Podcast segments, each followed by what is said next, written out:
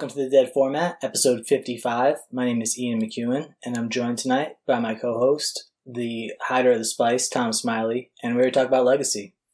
I don't get this reference. Am I hiding? Is this...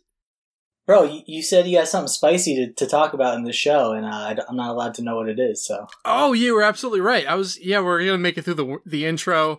You were going to talk about your week, and I was gonna bring some stuff up on you. All right, then I'll call you the breaker of the pox, Tom Smiley. Perfect. So what's going on, bro? You don't have the pox deck you thought you had?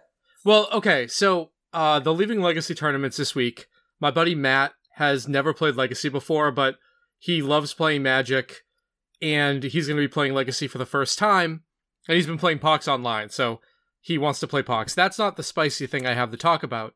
But if there is somebody going to the event that has Pox already built, it would make it a lot easier for me than trying to put all these cards together, because I have the expensive stuff, but the stuff I'm missing is the stuff that, one, I don't think I ever want to own, and two, I don't want to have to go through the hassle of buying just so my buddy can play in this event. I will if it comes down to it, but... I probably have it. What kind of stuff is it? It's literally like Smallpox and Innocent Blood. Oh, and I have that stuff. Yeah, like the commons and uncommons for it. So. I have the stuff from Modern 8-Rack, so. Okay. I'm gonna compare the list. Alright. Anyway, we obviously, you mentioned we have this week, Saturday, coming up, 20th, the Leaving the Legacy Open, 2K, 2.5K, I don't know what the minimum guarantee level is, but it's the big tournament that we have around here for the summer, really. And I'm looking forward to it, man. I'm back grinding Legacy Leagues now. I can't wait. I absolutely can't wait. And well, I wanted to say thank you, because last week I was talking about, and we're going to get into it, what decks we really want to play for that tournament. And I kind of made an argument that I wasn't going to play a Ren deck because I didn't want to pony up the money to pay for Rens. And I got a few messages from some really nice people.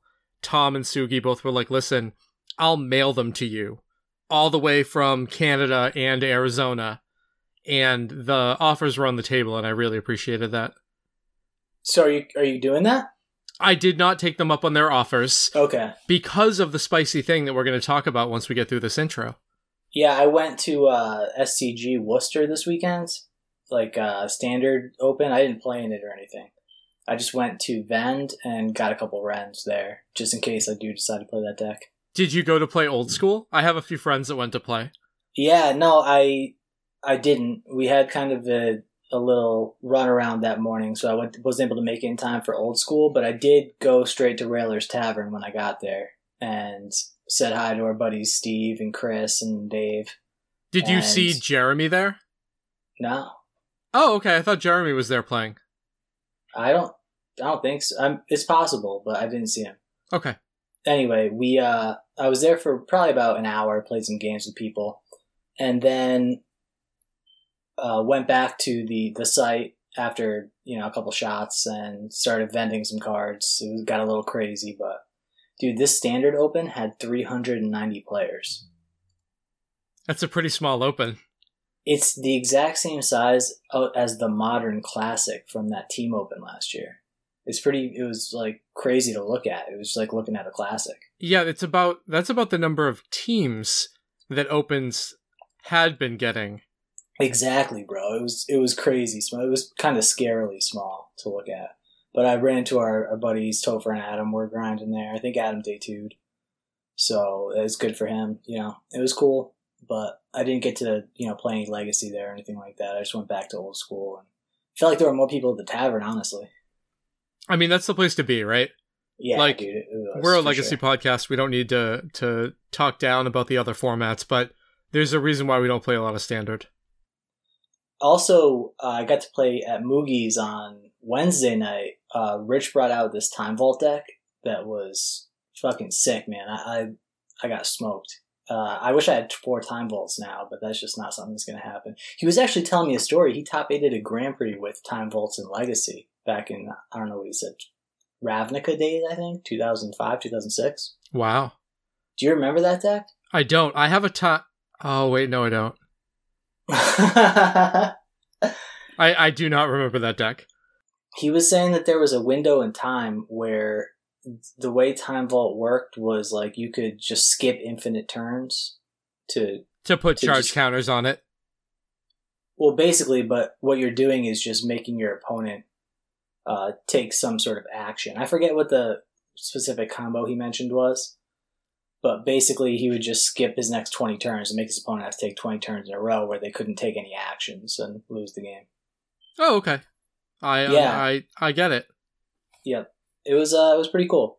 So, yeah, that was my week. Also, I got an email this week from my tied for second best friend. You know, like I have my best friend and then there's like four of us, another dude from that group is having his bachelor party up in upstate New York on September 20th. So now is that the SCG weekend? No.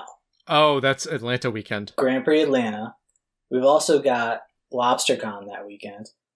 And listeners may know, of course, we're storming Area 51 that weekend.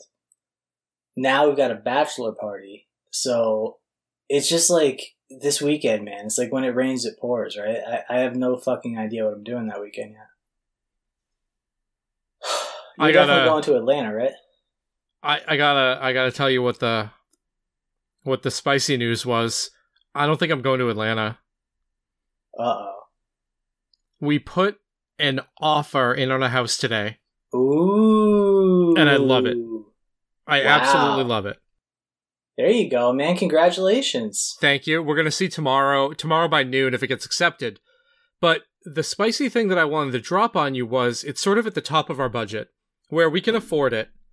But sitting down and writing a check for that amount of money, it like gets me to a point where I'm not super comfortable with the funds that I have in my bank. Mm-hmm. Where like the numbers work, but going from the cushion that we have now to right after I write that check, like it's not where I want to be. And the question that I wanted to ask to you was, what would you keep as your one legacy deck that you would be willing to play forever if you had to sell everything but one deck? Now, I don't think that I have to sell everything but one deck, but moving quite a bit of the stuff that I have is going to make it a lot easier to make all of the things move, maybe to get our oil upgraded to natural gas in the house, some big project. Freedom gas. To freedom gas, absolutely right. But I think that I'm going to be putting quite a bit of my collection up. Now, wow. And I already moved my power, and that helped out quite a bit with the house. But I think that I'm going to be moving some other stuff too. So the question that I wanted to ask you, and this is completely sprung out of the blue, because we didn't talk about this before, was if you could keep one deck in Legacy, what would it be? All right, so we need the pick of the week music or something because we're getting into MTG Finance right now, which is it's crack my knuckles here. Well, it's not. So I'm not saying what deck would you keep as a financial decision. It's like you got one deck that you can keep to play. You know what I'm saying? Yeah. No, I feel you. I would honestly, and this is sort of a road I've been going down for a while now, just because of like the prices being what they are and feeling like it's kind of untenable in like the back of my mind. It's constantly going. I would be aiming to keep for myself 2 to 3 Trops, 2 to 3 Tundras, and 2 to 3 Underground Seas. Okay. I'm not gonna say like a specific deck, but those would be the duels that I would want to have access to, and then just find the deck from there. Okay, so you're going. Saying? You want to keep a part of your collection, right? That gives you a little bit of flexibility, but you don't want to commit to a single deck. So to be able to go Esper or Bug, and then potentially like the 2-color like Stoneblades within those pairs, you know? Yep. No, I understand. So I'm not sure what I'm going to do. Basically, hopefully the offer sticks on this house, and I'm going to have very little left in my bank account, and I'm going to be moving some stuff to make up for that. But I wasn't thinking about it in the way that you said, like, keep a little bit of each. I was just trying to keep one box and move everything else. So your answer is, like, way better than what I'm asking. But let's say you had to pick one. What would you do? It would be... See, this is kind of unfair. I would pick Esper Stoneblade just because it has the most value, and I would be able to trade into other things. So that's kind of a shit answer, you know what I mean? Yeah, I understand. So I guess the better answer would be Stoneblade. And to spoil the challenge a little bit, I think that it's a really horrible time to be playing Stoneblade right now, and two Stoneblade decks still 5-2'd in this challenge. So I think that it's never going to be an awful deck, you know? Even when the odds are totally stacked against it, it's a deck that's just designed to have play against everything. You know, you have Plows, you can have Dazes if you want, you have Force of Wills, you have Brainstorms, Stoneforge Mystic. Like, you're going to have game against everything. So it would, if I really had to honestly answer this question, and let's say that there was like a $2,500 cap on what you had to keep, I would say Blue-White Stoneblade. That was my choice. Nice. Because I wanted to still have something that was cantrip-based. Right. And I love playing Stoneforge Mystic. So that was my, you can take one deck into the abyss with you. It's going to be that. So obviously I need to see how all the numbers are going to work out, but man, I love this house. It's in a great school district for my kid. The backyard and the layout are exactly what I wanted in a house, and I think to make it work, I'm going to be putting some stuff up. Bro, let's dox your ass. Where is this place? I'll send it to you. But yeah, it's in the town that I live in now. I live in Danvers. Oh, it's in Danvers? It's in the same town. So we're friends for life now, bro, cuz I'm not getting away from Danvers, you know that. Yeah, well I know I'll cut this, but I know Courtney's parents live there. I'm going to send you the house. Nice. Is it a house that I would know? Like, I've driven on that road, maybe? Maybe. Yeah, dude, I know what you're talking about. But it's beautiful. Yeah, no, that's awesome, man. I'm a big fan of Danvers, obviously. I'm going to be there for major holidays for the rest of my foreseeable future, so. And you can always swing by. Yeah, it's pretty dope, man. And you don't have to go up to fucking, what was it called? Where I got married? What's that town called north of you? Topsfield? Yeah, you don't have to go up to Topsfield. So yeah, man, that's awesome. Yeah. So congratulations. That all happened today. Like even though I haven't been working, I've been taking classes full time and trying to make sure that we find a house and doing all this stuff. Things move pretty quickly. Yeah, I can imagine. You said at some point that, oh, I remember, it was with regard to next week. I don't know what we were planning. Oh, the St. Louis tournament, when you were like, oh, we're going to have hopefully an offer and a house by then. And I was like, yeah, whatever. And like in the back of my head, I was like, sure you will. So that's pretty impressive, man. Yeah, we knew our timeline was we were going to be ready for pre-approval in early July, and we need to be out by October 1st. So Everything's coming together. Sweet. That's awesome, man. So, yeah, we, it's interesting you're talking about this, like, vending off your legacy cards and stuff. Because when I was at this Grand Prix, like, just seeing an event with 390 people and just, like, this feeling that you have, like, because when I've been there, so I've been there in April of 2017, we had almost 800 players for Legacy. Then a year later, we had like 680 for Legacy, and then we had a team open with like 900, and now to see one with 390, and that last Grand Prix Providence was like 700 players, right? Yeah, and I mean that's standard. Yes, it's standard, exactly. But just like seeing the smaller crowd and being like, man, who, like, somebody's gonna be left holding their dick, right? Well, like, so honestly, I don't know about the card values. Like, honestly, I don't want to sell my cards because I still think that dual lands are going to hold value. I don't think this is the top of the market for dual lands. I really I really need money. And every time I've sold cards in the past, I've regretted it. But I don't feel like I can regret making a decision that's going to give my kid a better education and have a house. Bro, so, do you realize indirectly you just said you regret getting married? Did I really say that? Oh, because I sold cards to pay for my wedding. Yeah. Oh man, that day. That day.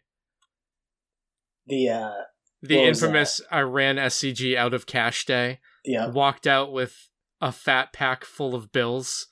And you wouldn't buy a tropical island from me. I thought they were fake. Yep, because nobody could be selling a tropical island for that amount of money. It was a trop and a vulc for $250 all day.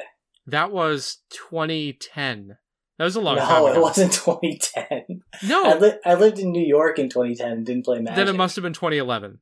I got married in October of 2011, I think. I don't think so, bro. No, I did. I must have. I think it was 2013. Wait, hold up. What year is it? 2019. You're right. I got married in 13. Never mind. My wife won't listen this far in anyway. Although, you want to know what happened? Last week. Up? You know how we had that conversation at the end of the cast? Yeah. She walked in as I was editing. And she's like, "What are you guys talking about?" And she walked in on the part where I said, "My wife won't listen this far." So she fucking listened. Did you leave it in? I left it in. And she listened to the whole thing. Is she mad at me? No, she's mad at me. She's like, why would you put that on the internet? Oops. That's awesome. Sorry, hon. Yeah, that's great. Sorry, Alyssa. So anyway. Yeah, anyway. That's an interesting conundrum, though. But basically, I've pared my collection down now. In the process of acquiring power, mostly, I pared it down to like exactly what I'm going to play, and it's not like one deck or anything like that. It's more like what we were talking about. Like I could play, in fact, Death and Taxes, any Delver deck, any Stoneblade deck, that sort of thing. But like I don't have cards for, let's say, Reanimator or Sneak and Show or a Chalice deck. Like any Chalice deck anymore. Like I've sold all those cards just because I don't know, man, it sort of mirrors the stock market, honestly. Like I feel like values are just really high. Everything's valuation is really high right now, and money's just, everybody thinks money's so free right now that it's a little scary, and I feel like you have to be a little contrarian in that situation. Like I don't want to be holding the bag on, you know, I don't want to have, let's say, 8 Snapcaster Mages, right? Or like 3 sets of each fetch land. Yes. Dude, exactly. I don't have a 5th copy of any fetch land anymore. So. Yep. That's the boat that I'm in. But I think we're going to keep on riding this free money train into oblivion. It's just easing all the time. Asset values are just going to keep on getting inflated and inflated and inflated. Keep America great. That's what we're doing. But anyway... So, I'm glad that we have that conversation, because my wife did just come in and she's like, "You know what? Your mental conversation about what would you sell, that would make a good episode." You want to say hi, Alyssa? I apologized for talking about James's sleep last week. Do you want to say something? No, I'm good. No? You want to come closer to the mic and say no that you're good? No? All right, just go. Good night. Anyway. All right, so that's that. we have this. So you're not going to Grand Prix Atlanta, Alyssa? Can you get me a very hazy? Yeah. Thank you. Sorry. I went to Treehouse this week. They released very hazy again, and it's one of my favorite beers. How much sugar is in that guy? I mean, are we talking alcohol or are we talking sugar? I'm talking about when I had... What was the Treehouse that I had recently? You had a stout. I gave you a moment of clarity. Yeah. Okay. That it's completely different. It's an IPA. All right. It tasted kind of like grape soda in the beer. Grape soda? Yeah. Oh, then it wasn't a stout. It wasn't that one, though. Okay. Julius, maybe? No. Maybe it was Haze? I feel like it was closer to Haze than anything you've said so far. Okay. But anyway... Oh, yeah, the Atlanta. So do you think you're out for Syracuse too, then? So with the way that everything is working, I think we're going to be moving. Okay. So that 2-3 week window after September 1st, before October 1st, when we have to be out, that's like the biggest time. We're going to be finalizing all of our paperwork. We're going to be getting moved. I think that I'm just out, and it sucks that all of that is happening then, because I mean, I really want to go hang out with everybody. I had such an awesome time, and like Legacy Grand Prix are my number one favorite thing to go to. Legacy SCGs and Team SCGs being number two, and I'm missing both of them. But this is just this is a big boy decision that I have to make. Yeah, and I'm not mad about. I'm disappointed that I'm not going to get to go do it, but it's the right thing to do. All right. So honestly, this makes my decision a little easier. So September is like, I don't think I have any real plans for August, but September I have our fantasy football draft on like Labor Day weekend. Also my wedding anniversary, Labor Day weekend, but we go to the shore of Rhode Island for our fantasy football draft. It's like a big party every year. My friend has a mansion out there. And that's one weekend. Then Syracuse is next weekend. Then Atlanta is the following, which is also LobsterCon and all that other stuff. So and your friend's bachelor party. Yeah. So I think what I have to do is go to Syracuse now and not Atlanta. I might be able to pull that off. I can't give you any guarantees. Yeah. But it just depends on what the timing looks like. I think Atlanta's definitely out. Syracuse is 50-50. Yeah, no, I was feeling bad about bailing on Atlanta if it was going to be like, you know, a cast thing, like it was for Niagara, for example. Then I feel like I want to go, you know. But now, well, I mean, I want to go anyway, but it won't be both of us. I apologize. I don't feel any bigger about a Grand Prix than I do about a SCG at this point. But I think there's just bigger lights. There's more on the line for a Grand Prix because you can pull a Jerry and you top 8 and you're qualified for the Pro Tour. Yeah, that part's awesome, but the bigger lights part is kind of not true, right? Because there's no lights. Well, okay. Bigger lights if you top 8, but no coverage, so no little lights. Right. I mean, there's a much higher top end reward, but the SCG is better overall, if that makes sense. I'm a sucker for big splashy qualifications, the pageantry, it's the WotC tournaments are more official. And honestly, I would love to go to a pro tour just one time, you know, and to qualify playing Legacy, because that's basically the only way I would be able to qualify at this point. It is kind of weird though to like. I have a lot of opinions right now about the pro tour. You know, it's not like last year it would have been a much easier decision. Oh, I absolutely understand. And I don't want to go into too much of like what I think about the new pro structure and WotC's decisions on the MPL and all that stuff. I'm glad I'm out of it. I'm glad I'm just playing Eternal formats. And I love Legacy. And I could play Stoneblade forever. So let's do it.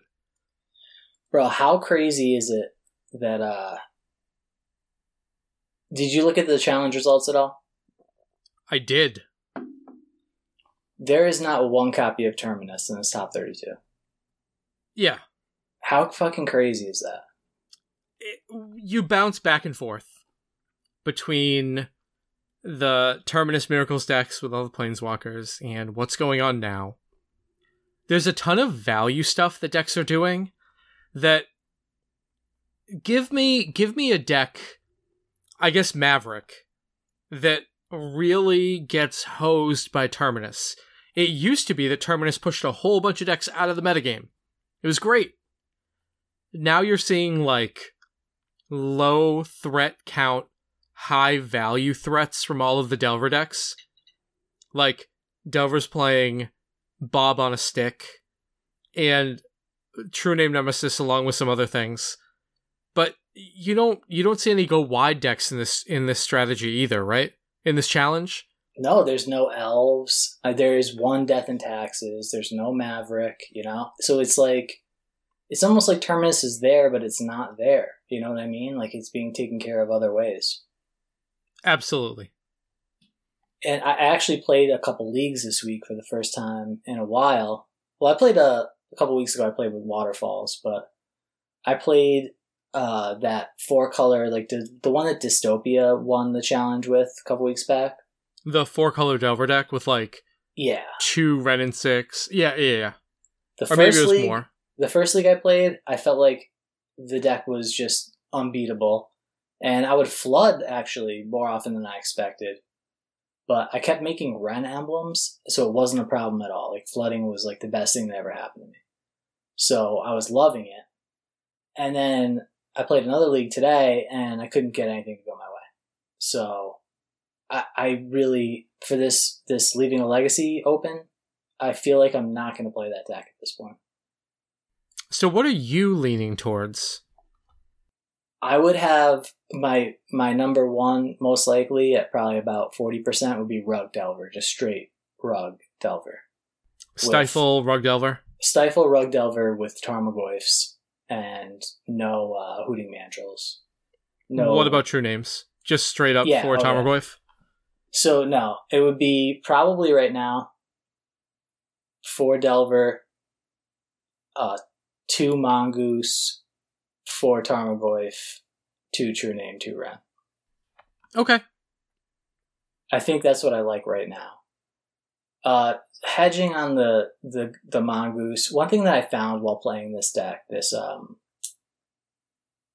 4-color Ren Delver deck, was that I was having to throw away hands. This is really weird, but like, you don't have pierces. You don't have like that turn one interaction, really. So if you have a hand that's like Wasteland, Trop, Volk, and then let's say like Goyf, Bolt, Force, Daze, you can't really keep that hand because you're just going to have to play out a naked Trop and then just hope not to get wasted.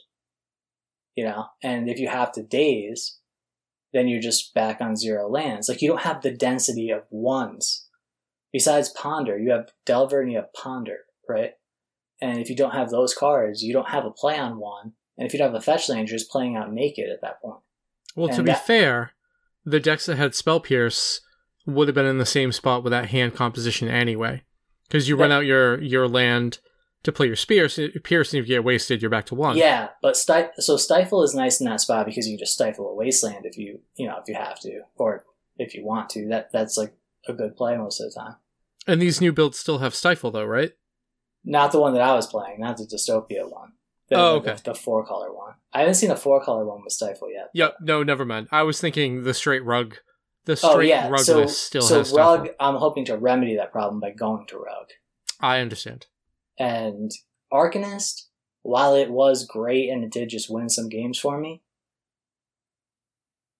I understand why it's in the deck. It's like this value spot, and it does fit pretty well in the deck, but it is just awkward not having that density of ones but still being a Delver deck, you know? Like, I felt like I had 2 very distinct game plans going for me, and I think that I need to play, like, a certain density of 1-drops, and that's why I would have 2 Mongoose, even though I don't feel great about it right now.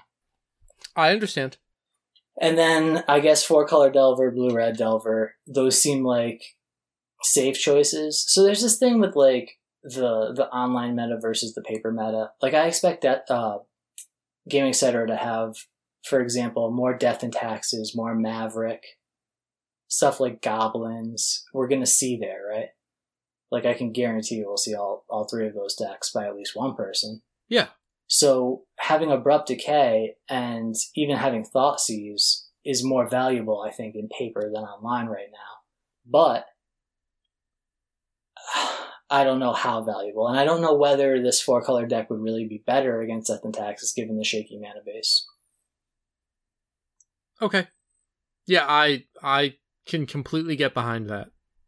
So then the only other things that I'm still technically considering would be Miracles and some sort of Green Sun deck, man. I spent a lot of time thinking about Green Sun Zenith because we have Ice-Fang Coatl now. I actually just played against Jarvis online like 2 hours ago, and he was playing an Ice-Fang Coatl deck, and it was like a Bug Astrolabe deck, that I've kind of been thinking about that too recently. Like, how many times did you think, like, oh man, I wish I could Green Sun for a Strix? And now that we can, it kind of feels like, okay, what did I want to do back then? Like, what is the deck with like a Green Sun package, like the Strix deck, right? You could sort of play like a Rug Delver deck and actually play like one of a lot of those threats, right? Like a Hexdrinker, a lot of threats that we're seeing pop up, like Hexdrinker, even Noble Hierarch, like as one of Scavenging Ooze, which would be amazing right now with all this Dreadhorde Arcanist and stuff. That just seems like it could be like unexplored territory. I don't know, man. I'm not really high on Green Sun Zenith right now. It's awkward because it's a sorcery and everything's so tight with regard to mana. But I'm wondering if there isn't like just a straight blue-green deck right now. But anyway, that's the fifth possibility of decks I might play. But okay. I will for sure say that it's going to be one of those five things. All right. Yeah, that's a pretty wide net to cast. But it's a good place to start. Like, I mean, I can't see you showing up with Miracles. It's 4 Trop decks and Miracles, right? Yeah. Like, so, I can't see you showing up and registering Miracles. It's actually the only deck I really have built in paper right now, so it's kind of the front runner in that regard. Okay. Where are you at? Honestly, I'm still not sure. I was going to bring Death and Taxes because it's built. And then after all of this conversation that I had with my wife, I was going to build Blue-White Stoneblade with some spell snares. And I don't know where I'm going to end up. Right now I'm focusing on making sure Matt has a Pox deck, because I'll play whatever and have a good time. And I'm not super worried about my performance. I think it's going to be a pretty fun tournament. So we'll see how it goes. I don't have time right now to spend 3 or 4 hours a day thinking about what I'm going to play and test it to go spike this tournament. I'm going to play whatever I'm going to enjoy playing, and then everything will happen. All right.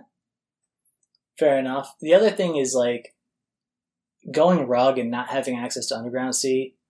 Like, I'm sold on Plague Engineer right now. That was, like, my main takeaway from these 2 leagues I just played, other than how good Ren obviously is. Plague Engineer is just a fucking beating.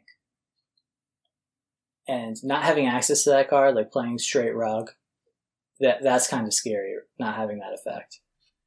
Yeah, it covers a lot of bases that Rug has trouble with, right? It does, like, man. Rug can't really handle go wide, and Plague Engineer does a pretty good job of handling typical types of go wide.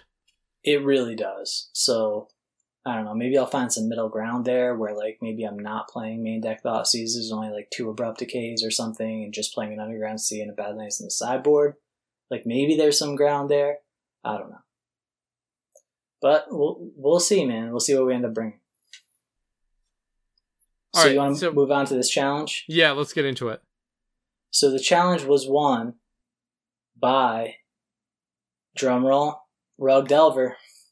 6 appearances total for Rug Delver in this challenge, by the way. With the most common Hooting Mandrills. Yeah, this is Baku 91. This is no Mongoose, but there are some Tarmogoyfs and some Hooting Mandrills. 3 Goyfs and 2 Hooting Mandrills, to be precise, with 3 Ren and 6. And this is otherwise a pretty standard Rug Delver deck. I do really like the 3 Stifle. I'm a big proponent of 3 Stifle. I know it came up a couple weeks ago.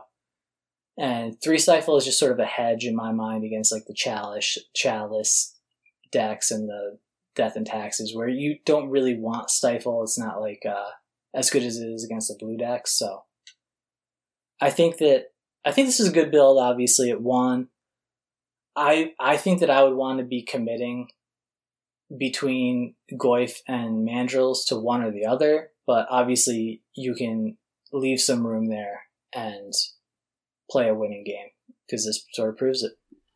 Now, is the Fiery Islet, the 19 land 1 Fiery Islet, standard for Rug mana bases now that they have Ren and 6? Dude, is that I love that. I love that inclusion. And I was actually fucking around with the blue-green one, but With Ren, I find that you actually are using red mana more. It used to be the other way around, but now it seems like red's a little more important than green. I was trying 3 volcanic islands, 2 drops, 1 of the blue-green thickets, and a basic island for my 19. Because I do think 19 lands is correct, but I did like having the potential to fetch a basic island on turn 1 and ponder without getting wasted back. So I think that either that mana base that I just mentioned or this mana base is what I would call correct now. Okay. Yeah, it is pretty cool, though. And it's cool that they're getting adopted, because if you recall, like, the first challenge after the set dropped, when we looked at it, and I was like, oh, only one of these decks, it was like lands or something, was playing any of these Canopy lands. But now it seems like they're starting to show up like we expected.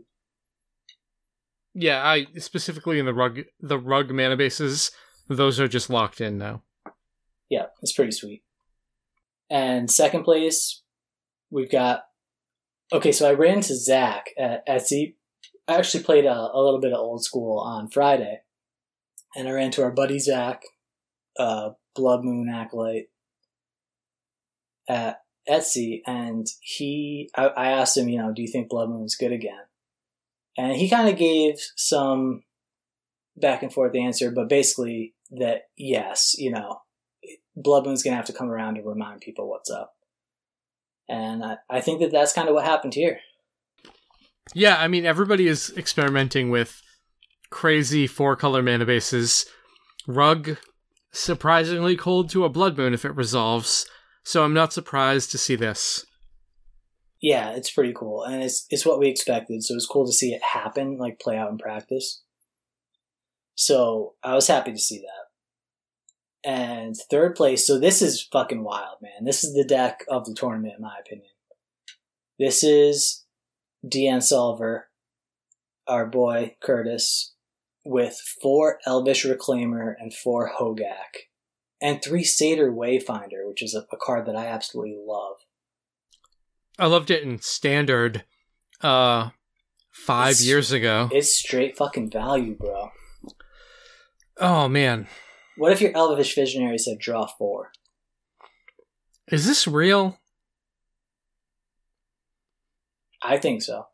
All right. 3 colony gardens to power out Hogaak. That's pretty sweet. I love it. I love everything about this deck, man. So this is like, what would you call this? I don't know, like, as far as speed goes. I guess Hogaak Depths would be the best name for this deck. I don't know. It's like, make a 20/20 or make an 8/8. Yep. Yeah.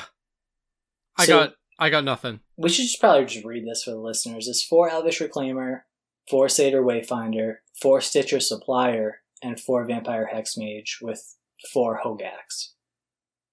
4 Cabal Therapies, 4 Thoughtseize, 4 Crop Rotation, and then 4 Mox Diamond and 27 lands. A lot of the lands that you'd expect from like a depth stack. There's also like the Colony Gardens that Tom mentioned, sort of a utility package with Bajuka Bog and Dryad Arbor, and 1 Wasteland. But other than that, it's a pretty standard depths mana base. And this deck is just, it's fucking wild. And, Curtis has done a lot to innovate this archetype, like in general, just like the absolute turbo depths version. And then sort of the mid-range versions. And I think that this version, I really want to play against it, man. I really wonder if it has legs. The Elvish Reclaimer, being able to instant speed, go get a depths, changes so much of the math behind when you can combo off. It's kind of crazy. It really does, and I doubt that anybody will have any experience playing against it, Yeah. I'd almost want to explore having something like an Unearth to potentially get back a Hexmage or something that's been milled from a Wayfinder or put in your graveyard through another main. Yeah, I love that. I love that idea. So it's interesting for sure. It's crazy though. Absolutely crazy. You know what this deck could use? Ren and 6. I mean, why not? Why not splash an extra color? You're already playing the Mox Diamonds. Yep. You have that option of just playing the turn one Ren in 6 and then see what happens. So yeah, get on that. Fourth place, we have Shiramune. I'm not even gonna try to say this again. Death and Taxes, Shiramune. There we go. Death and Taxes. This is the only appearance of Death and Taxes in the top 32 I mentioned earlier. Isn't this super weird that they're playing 3 Mother of Runes? Yes and no.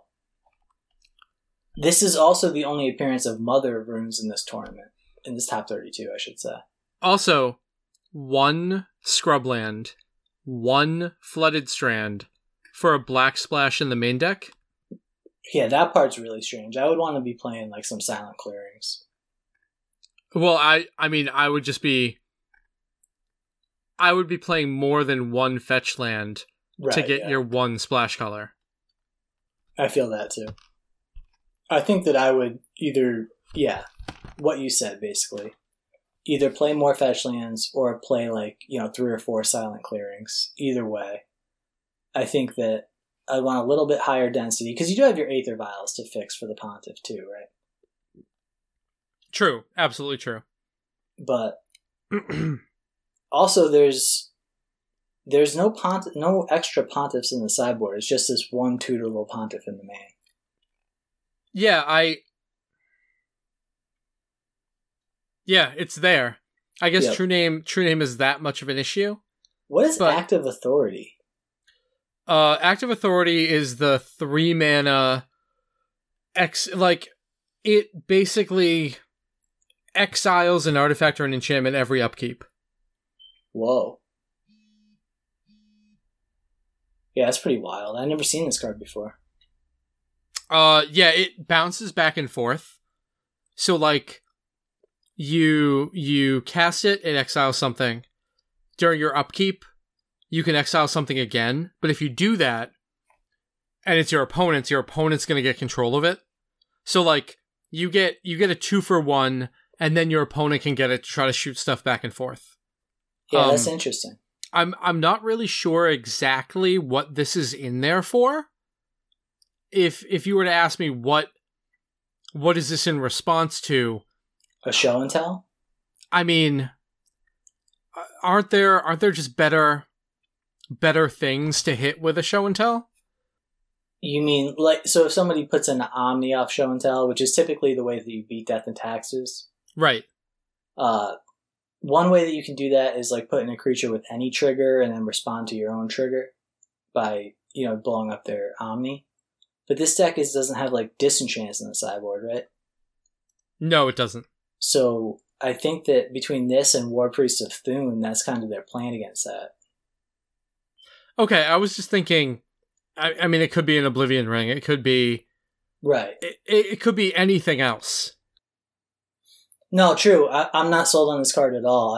I haven't really thought about it. It's the first time I've seen it. So it'd be interesting to see what else it's good against, because I'm not really picking up what it might be in response to. What Death and Taxes might be worth. It's not we're seeing Dread of Night right now or anything like that, right? Right. So yeah, it's interesting. I'm sure that there's something that I'm missing for that card choice, but let's say that you play this card and then you hit an artifact or enchantment, and then can you target itself the second time around and then your opponent never gets it? It doesn't have the return clause. Right, so you just get rid of it. Right, but if you don't want your opponent getting it... You would just, instead of doing that, you would just keep it in play on your side. Oh, it's a May. Without choosing it. So okay, cool. Yeah, gotcha. Yep, understood. So yeah, that won't happen. So then, rounding out the top 5 through 8, we've got a blue-red Delver deck played by Kesty. We've got Coatl with a Grixis Control deck with Nicol Bolas. And this is a big Grixis Control deck with 3 Kolagon's Commands and 4 basic lands. This seems like it's trying to go over the Ren decks. Yeah, and Nicol Bolas, Dragon God. the 5 mana all-colored planeswalker, it does a pretty good job of going over the top of everything. It's pretty big, yeah. And then 7th place is another Rug Delver deck with Mongoose and 2 Tarmogoyfs. And in 8th place, we've got an Ant deck by Porzad. So that's seems like a really bad time to be playing Ant. Yeah, it does, but there's 3 Ant decks total in this top 32, so obviously people are fighting the good fight. It does seem like a kind of a crazy time to be playing it. But this 7th place Rug deck, I think, would be pretty close to stock, like, as soon as Ren 6 was printed, what people were first trying. And it's interesting to see it doing well right now, because there's some sort of bias of, like, people want to try new cards and new stuff. But I wouldn't be surprised if it turned out that this was actually the best list, right? Well, it wouldn't surprise me, but again, you're saying this is the list that was very close to what people were playing when Ren first got spoiled. Right. And I think we have a little bit more information now. So I obviously like the list that finished first a little more, but with the way top 8s go, it's not much that's separating those decks. Exactly, yeah. Basically what I'm saying is I don't feel like the question's been answered. Like, that's the best Rug deck should be playing, like, Hooting Mandrills or something like that, or not playing Mongoose, right? Yeah, I understand. It's interesting, like, looking at the things that punish the different threats. Like, one thing we always talked about with Grixis Delver was how their threats were punished by different things. Like, you had the go wide, go tall, can't target. You know, you had your different threats. And with Rug, it's like, looking at the hate that's around right now, you've got, like, Plague Engineer. We're not really seeing Zealous anymore. You're not seeing Deluge anymore. Terminus is still around, but that hits everything, so you can kind of disregard that. But it's really Ren, right? Like, trying to play creatures that don't get hit by Ren. Trying to... There's not really, like, a ton of, like, one damage effects either. Like, other Rug decks might be packing, like, is it Staticaster or Blazing Volley, something like that. Maybe a Forked Bolt. Yeah.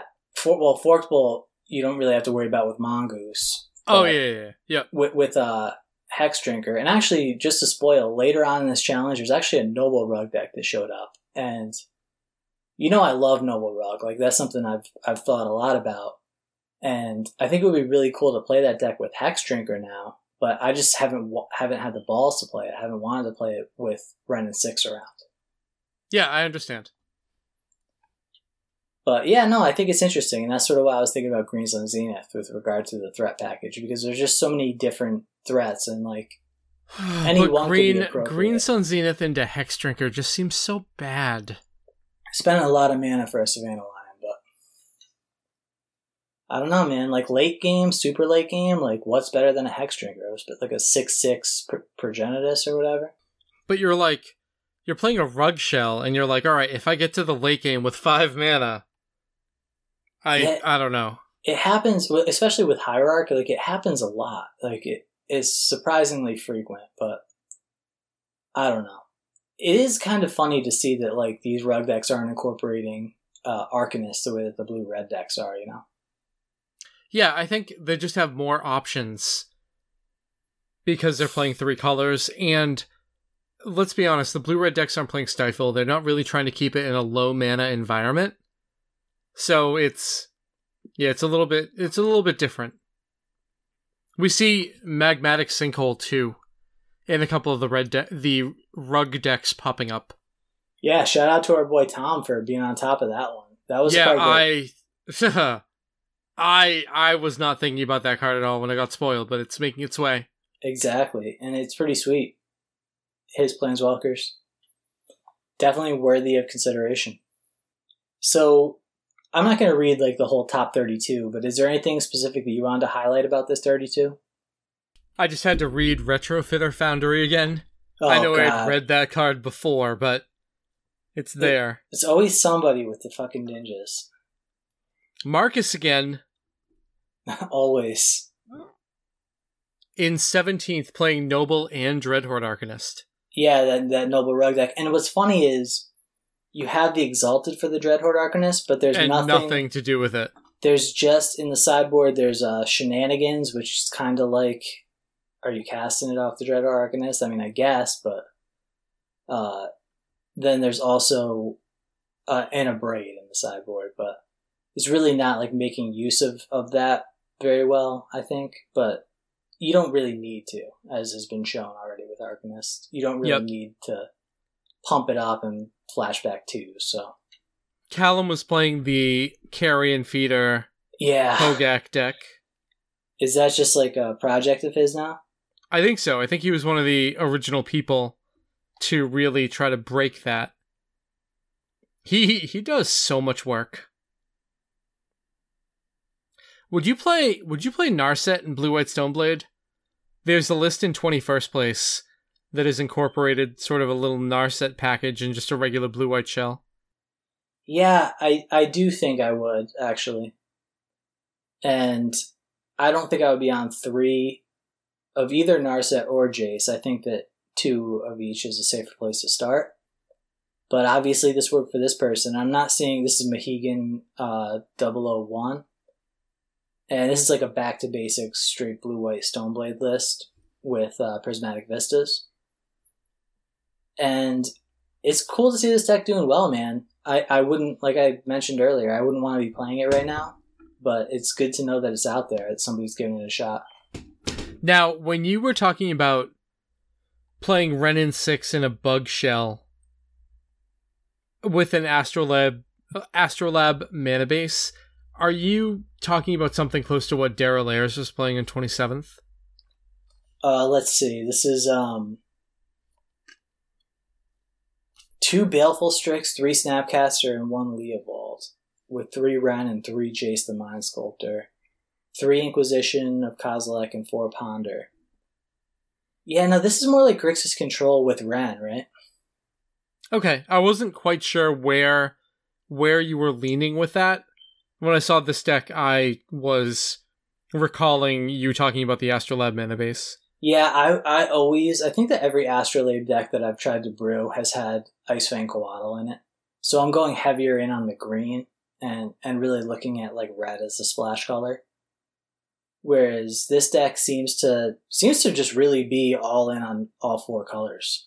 It's got for a mana base 3 island and then 1 forest, 1 swamp.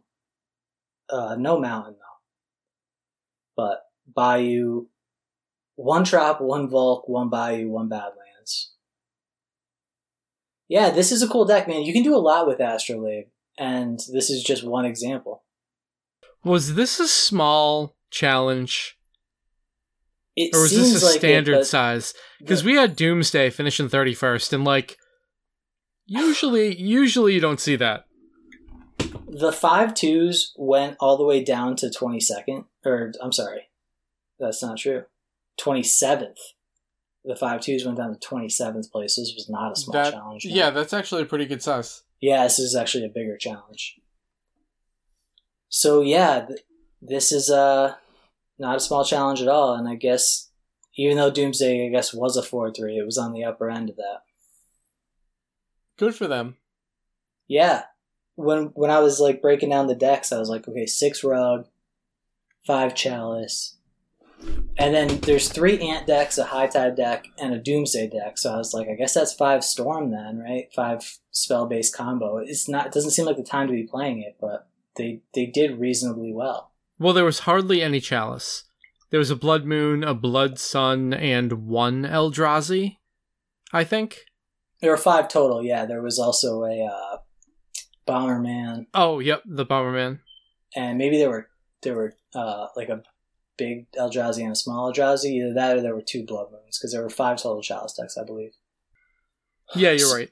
So also, there were a couple lands decks in the top 16, like lands showing up, and it's funny because I don't really think about like where lands fits into this meta. I'm more likely to think about loam than lands, but it might be a great time to be playing lands. We should ask Sugi. He is on top of that. Yeah, definitely. Maybe we'll have him on next episode. Ooh, the call goes out. So he shits on me in the New England old school group. That happens. I'm just kidding. Good, yeah. He's good. So is there anything else we want to hit before this open? No, I can't wait to play. Like, I'm really going to enjoy just sitting down and playing Magic, because I usually have a weekend a month budgeted out to getting this stuff done. And with school and with everything else that's going on, I haven't played Magic in 2 months. Yeah, it's been a while, man. It was... What was the last tournament I got to play in? Providence? What's Providence? Well, that was the Limited Grand Prix? Oh, yeah. When was that? May? Probably, yeah. Yeah, I haven't played since May. Wow. Yeah, it's full 2 months for sure, that Grand Prix in Providence. Well, I'm getting back, and I can't wait. And next week is just going to be me listing cards I'm selling. So MTG Finance Cast next week. Hell yeah, I'm ready, bro. Give it to me. All right, you got anything else? Nah, man, that's a wrap.